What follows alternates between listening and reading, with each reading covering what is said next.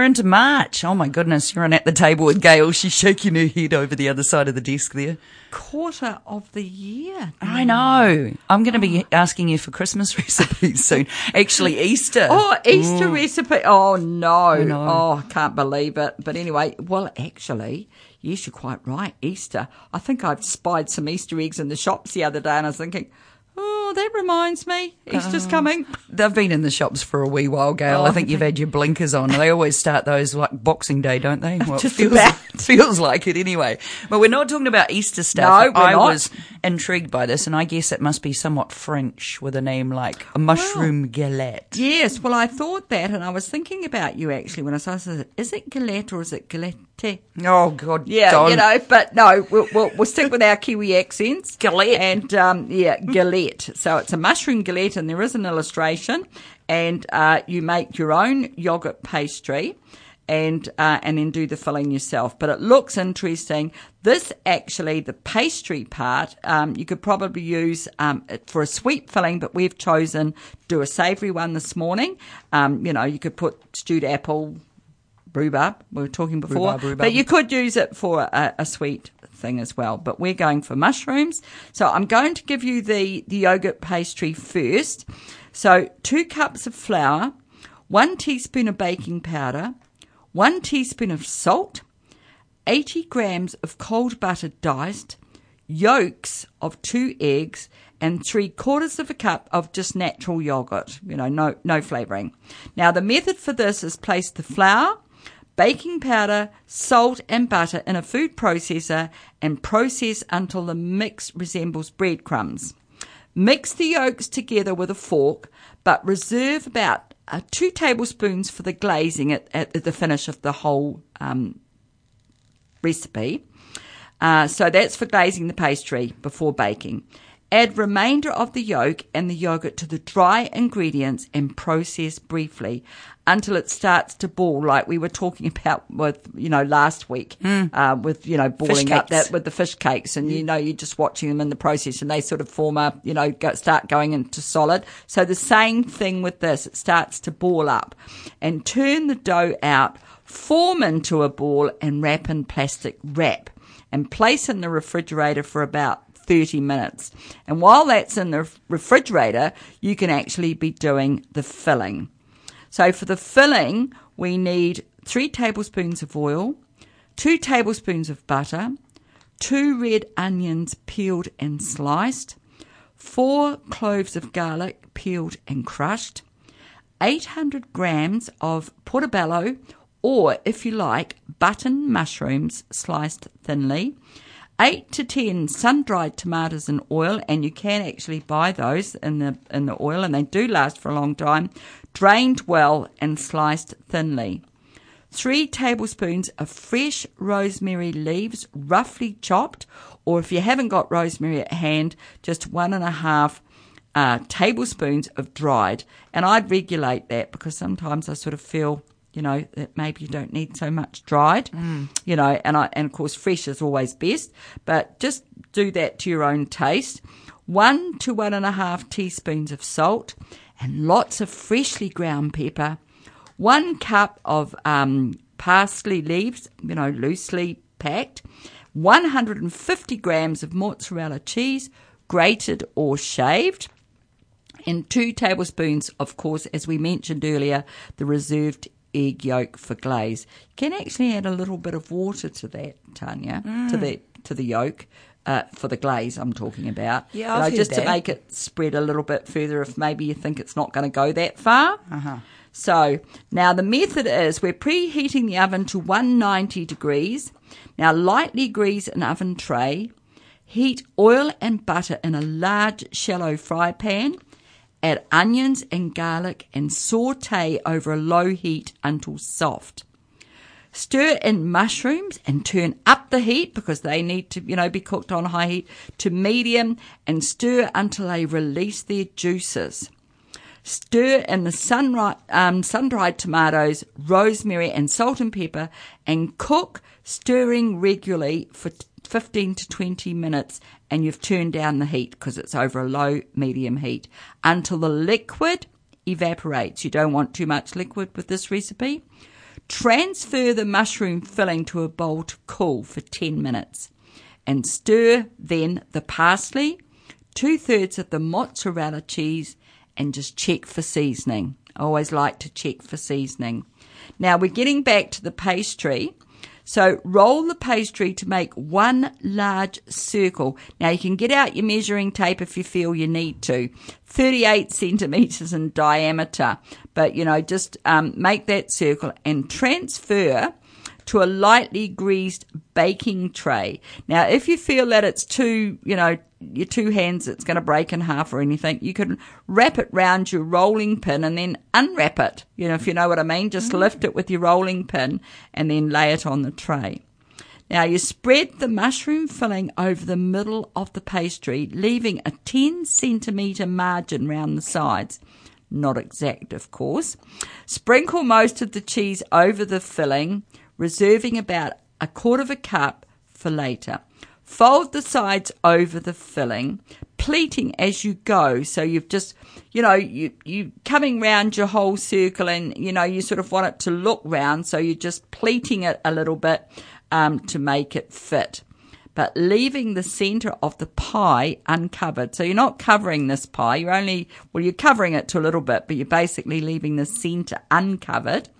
Now brush the pastry top and side with that reserved egg yolk as we spoke of and distribute the remaining mozzarella over the top of and um, the pastry pleat. So do the whole thing, you know, do the whole thing with the brush.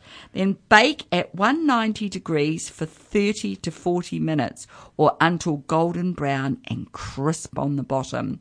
So, and transfer the galette to a serving platter or on a board and serve hot or warm, uh, accompanied with a green salad. Now, this looks really quite attractive, to be quite honest, and I'm looking at it, and uh, I'll show it to Tanya. So that's delicious. Oh, look at those pleats. Mm. They look gorgeous. Yeah, yeah, so you can pleat it nice round. and golden as well. Yeah, yeah, exactly. Nice and golden. What did I make the other day and I didn't take it out till I did see it was, oh, I made a mince crumble. Oh, and, yeah. Um, yeah, and I did a crumble, you know, the crumble on top, and I opened it up and I thought, oh, it's crumbled on, you know, it's brown on that side, but it's not brown. Oh, I give it another, you know, three or four minutes and took it out and I thought, mm, no, it needs it just a little bit more. So another about three minutes and then it was just it's golden. It just it makes a difference. You don't leave the kitchen, do you? You keep peering through the oven door to make uh, sure. oh yeah, I've got glass in front of mine, but you, well, when I clean it, you can see through it. No joking, but uh, but no, you do. It, it, things look great when they're just that golden that golden look. So oh, that's yeah. our mushroom galette. Mm. Yeah, and oh, I like mushrooms. So, yeah, I do too. Yeah. Mm. So that's a nice dish. All right, you can find that recipe right now on Coast Access Radio's Facebook page. So go and have a nosy while we're talking, and then you can follow along. The next one sounds really good as well creamy citrus rice pudding. Yes, well, I yeah. just looked at this and I thought, oh, this looks quite nice too. As um, you know, I like citrus, of course, and citrus is so easy to come by, really and uh, and I thought, yes, it's done in um, it's actually done in little these little um, what would you call them? Ramekins. Uh, ramekins. Thank you, Tanya. And you can do that. It's it's quite nice, but it's something that not everybody has in their cupboards. So you can use a, a just a dish if you want to, but the illustration shows um, that it's um, in ramekins, and of course this is gluten free. Oh, good. Okay, so yeah. because it's got four tablespoons of aburo rice four tablespoons of sugar, four teaspoons of finely grated orange rind, and one teaspoon of finely grated rind of a lemon, three cups of milk, one cup of cream, two eggs lightly whisked, and two tablespoons of flaked almonds lightly toasted. So you're preheating your oven only to 160, quite low. Mix rice, sugar, and orange and lemon rinds together. Now you can divide the mixture amongst these greased um, one cup ramekins, and um, I think I think you might need about four or five to be quite honest. But anyway, you can divide that or look, just put them in a dish. Combine milk, cream, and eggs in a jug and pour evenly over the rice mixture in each of the ramekins, and then bake for one and a half hours until thick and creamy. And that's the secret of a rice pudding mm. is the long, slow cooking um, of the rice, the rice pudding, and then you can make it look flash by serving uh, and topping it with flaked almonds, which have been toasted so they're slightly tinged, and cream if desired. Well, I don't say if desired. I just go and cream. Yeah, always. Yeah, always, always. so nice, simple pudding, lovely flavour, I'm sure, and um, easy to make too as well. And as I said, gluten free. I'm intrigued to see there's only four tablespoons of arborio rice in it. And I always thought rice puddings would have a lot of rice. But now I remember when mum and dad had a motel and if there was lots of milk left over when people stayed, you Yeah. know, they leave Oh, yes, to leftover leave a little milk, bit, yep. She would always make a rice pudding. And it's Good obviously more about the milk than the rice because you need three cups of milk but only four tablespoons of rice. Hmm. But you'll find that that aboro rice, because Yeah. it's a certain rice for like desserts, basically. Yeah. it will absorb all that, and that long, slow cooking. Yeah. um, will just will take it in. And I'm not saying it'll be so- solid, but it'll be just have that lovely sort of thick. Mm-hmm. Sort of creamy, and it's got one cup of cream in it as well. So yeah, that'll be that. That was a good idea of your mum's. oh, she always did that, you know. I think Gosh, that's but innovative. You know, just use up the, use it up and don't throw it down the sinkhole or Well, Dad and I would rush round and make all the beds and clean all the dunnies and stuff Yeah. as you get to do as an only child when your parents have a motel. And, and Dad say, oh, there's leftover milk in here. Oh, don't throw it away, Jim. I'll make a rice pudding out of that. Yeah, He hated rice pudding, so Oh, Mum and I would Oh. eat it. We'd eat it and have a big skin on the top. Oh, Yum. beautiful! Absolutely, yeah. So there you are. That's that's um, our lovely creamy citrus rice pudding. Oh, nice and sweet. Oh, Hmm. speaking of cream, oh, how about some music from Eric Clapton? He was in a band called Cream with a drummer who passed away a couple of years ago called Ginger Baker. Mm. We've talked about ginger recipes of late and Oh. cream. Gee, eh? you're knowledgeable. Well, Yeah, that's off the top of my head too, eh? Wow.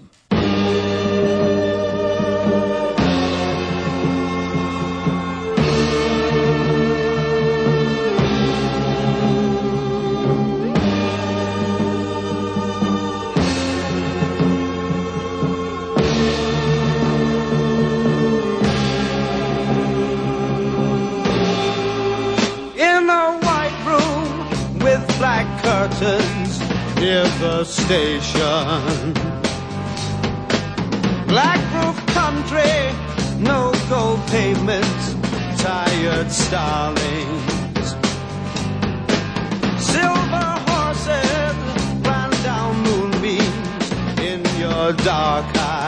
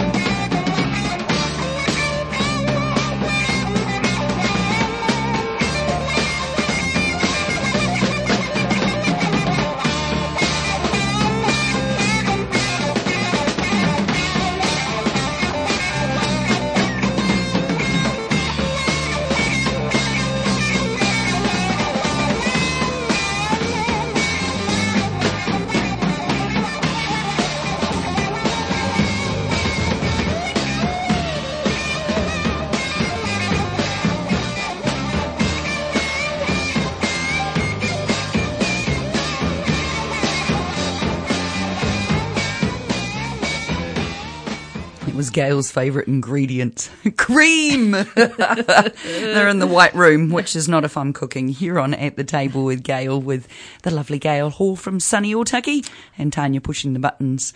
I like the sound of this one. Well, this is on a brown piece of paper, Tanya, and uh, I think I've had it in my drawer for quite some time now. And uh, I, I, I recognise, I'm sure that's my printing. I don't know, but anyway, Let's have a look. Let's have a look. Oh my goodness, that recipe's as old as Adam is a cowboy. So it must work because otherwise it would be screwed up and thrown in the rubbish bin. That's what happens to recipes that don't work for me or I don't like. So this is um, it's a apple and sultana Yeah. loaf, and it makes two two loaves in the normal you know loaf tins. So what we need is um, two cups of sweetened cooked apple, and guess what? I picked about seven apples off my tree last week. And um, yeah, and I stewed them. How satisfying. Oh, and then I picked about, oh, I should bring some more rhubarb. Um, I picked about Rhubarb, six rhubarb. sticks of rhubarb and baked that in the oven as per our recipe over the airwaves. Yeah. Um, you know, just in the oven for 10 minutes on a high thing with a bit of water and a bit of brown sugar. Lovely. And, um, yeah, so when I saw this, I thought, oh, I've got my stewed apple in the fridge. I should go home and make a couple of these. And I just might, because if I do head off up to the bay, Yeah. See your brother. yeah. Um, I can take this with me. No, One of them. You can always drop one off in if you've got two under your arm. Okay. Right. We start with two cups of sweetened cooked apple, add two cups of sultanas, and two tablespoons of butter. Bring to the boil and let cool. So that's easy to start with. Um, mix in a bowl the following two small cups of sugar, four cups of flour, two teaspoons of baking soda, two tablespoons of cocoa. Uh, that was just about faded. So I was thinking, what is that? What is that? And I could see it was cocoa, which I think is a bit unusual. But anyway, two teaspoons of mixed spice and a half a cup of walnuts. And what you're basically doing is just mixing the cooled apple and the um, etc. to the mixture in the bowl with a little milk. So basically putting it all together and mix well. So I'm not sure whether I have made this for a long, long time, whether the mixture was a little, just a bit, a little bit stiff maybe. And I just added just a little bit of milk just to make it sort of mix better. Place the two loaf tins and bake uh, for one and a half hours in a moderate oven, so 180 degrees. That's our moderate oven. And that's our loaves, Tanya. I reckon I'm being a bit of a Scrooge here. Rather than going out and buying Easter products, like Easter buns, because these got mixed spice in it. They have. That would almost be a really cool. Well, actually, would be a really cool gift for a neighbour or something at Easter time. Just It make one of be, those, wrap it up in a tea towel, and Be lovely. Yell out oi over the fence. Nice. Yeah, exactly. Yes, it, it would be actually. So it's got that spice in it, like you say, Yeah. and it's got that Easter flavour, I suppose. Mm. and yeah. with a bit of cocoa, it's a bit different. Now, do yeah, you well, I thought that was a bit different. do you need a pen to write that in? Yeah, 'Cause you well, I said it's faded. do. Hang on. Because I had to look at it twice and I thought, we go. what is that actually saying? So I'm writing it in as I'm talking, um, listeners. Yeah. Yeah. So, oh, now I can see it really quite clearly. So in Yeah. 25 years' time, Yeah, somebody maybe else can be- make this. You'd be dragging it out again.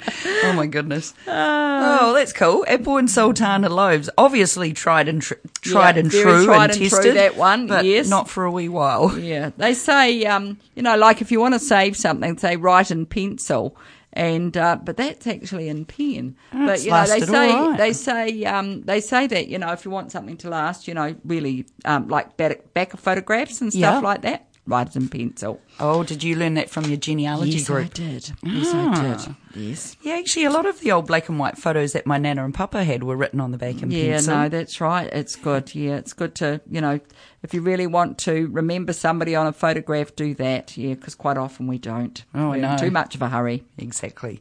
Now, this one definitely appeals because I am a peanut butter fan. So anything peanutty or satay, oh yeah. Yeah, Bring same with me. So it's chicken and crunchy peanut sauce, Tanya, and it's four servings. And it says here to, to give just over a kilo of chicken pieces skinned. Well, I'd be a bit inclined if it was me to get a breast, you know, sort of couple of breasts. I, I, I sort of wouldn't go for the drumsticks, to be quite honest. So I'd look for that, that other stuff or, you know, um, nothing with the skin on really, but you can take it off. You know, even the breast, you can buy it, but it's got the bone in. This, I think, with the bone out, just Yeah. cut through it. I think that's my opinion anyway. But anyway, just over a kilo, four teaspoons of oil, half a cup of sliced onion, uh, half a medium green pepper seeded and sliced, but you could be a little bit more generous with that if you um, you want the whole one, and it depends on how big it is. I've got two little ones in my garden at the moment, so I could pull them off and eat them, but I'm waiting for them to grow a little bit more. And uh, so 30 grams of crunchy peanut butter, one cup of water, four teaspoons each of cider vinegar and wine vinegar, two teaspoons of corn flour, and one teaspoon of chicken stock. Well, it says one teaspoon, but I I think I would put one chicken cube. Yeah, I get You the know, oxo cubes. Yeah, mm. oxo cubes, chicken ones, because one teaspoon, and then I would just mix that with a little bit of water, usually hot to dissolve it, and just have it ready. So heat the oil in a heavy base pan, add the chicken pieces, saute until browned on all sides and tender, remove from pan and keep warm. Now I just want to throw in a little hint here, Tanya. Mm. Years ago, I went to a, um, a bridal shower and we went to a cooking demo, to be quite honest. Oh, yeah. That was part of the thing. We had to pay for it ourselves. So it was about, well, I think it was about $60 or $40 or something at the time in Wellington. And it was fun. We all went along to this um, demonstration for Asian cooking. Oh, yeah. Now, one thing I did learn, to be quite honest, if nothing else, was if you're cooking chicken strips or thing like that, do it on a high heat. Otherwise, it stews. You know, like if you put it on a, well, I always feel if you put it on a low heat, Yeah. we can afterwards, Yeah. but to actually brown it, And seal everything in. seal everything in, I just put the chicken on a, uh, the pan on a high heat and I just lump the chicken in. I don't spread it out or anything and I just throw the chicken in and it lands where it lands in the pan and then I just leave it, you know, just leave it cooking. And then after a, you know, I don't know, three minutes or something like that, just quickly turn it over as well. It can still be in that sort of lump because it's steaming otherwise. Yeah. And I learned that and because for a long time, you know, I've stewed chicken before it's actually browned and it tastes so much better.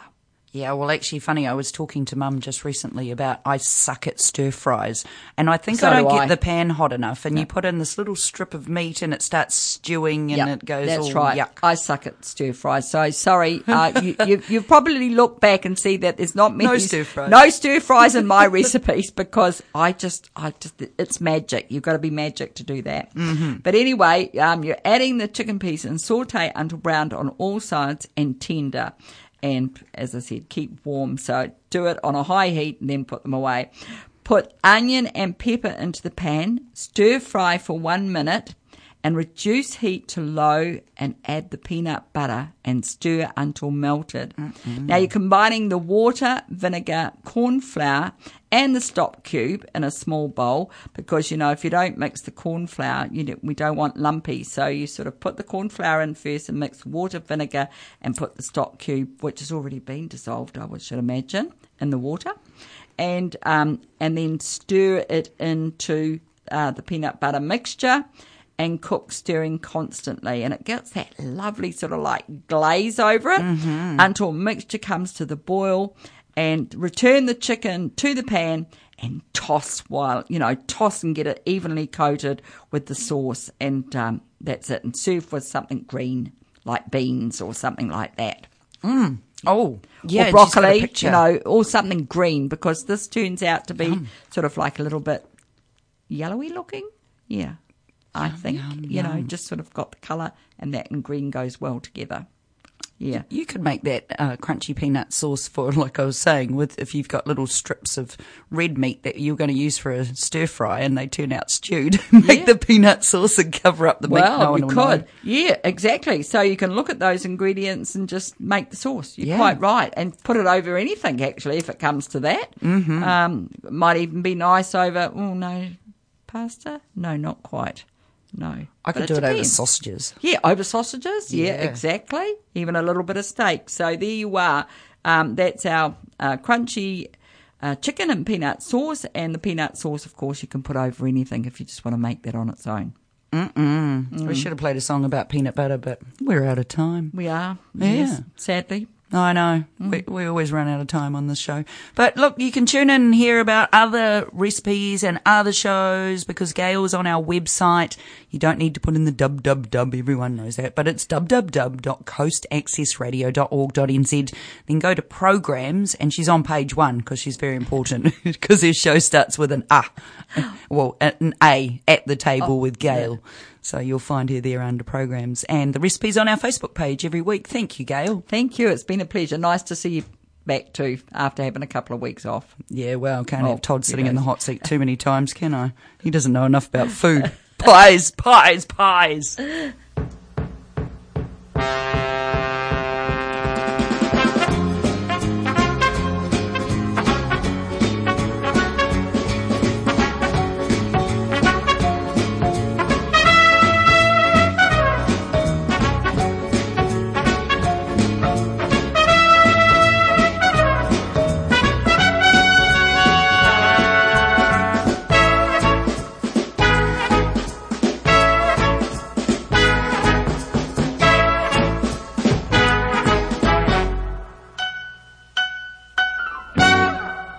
This program is made with assistance from New Zealand On Air for radio broadcast and through the accessmedia.nz website. Thank you, New Zealand On Air.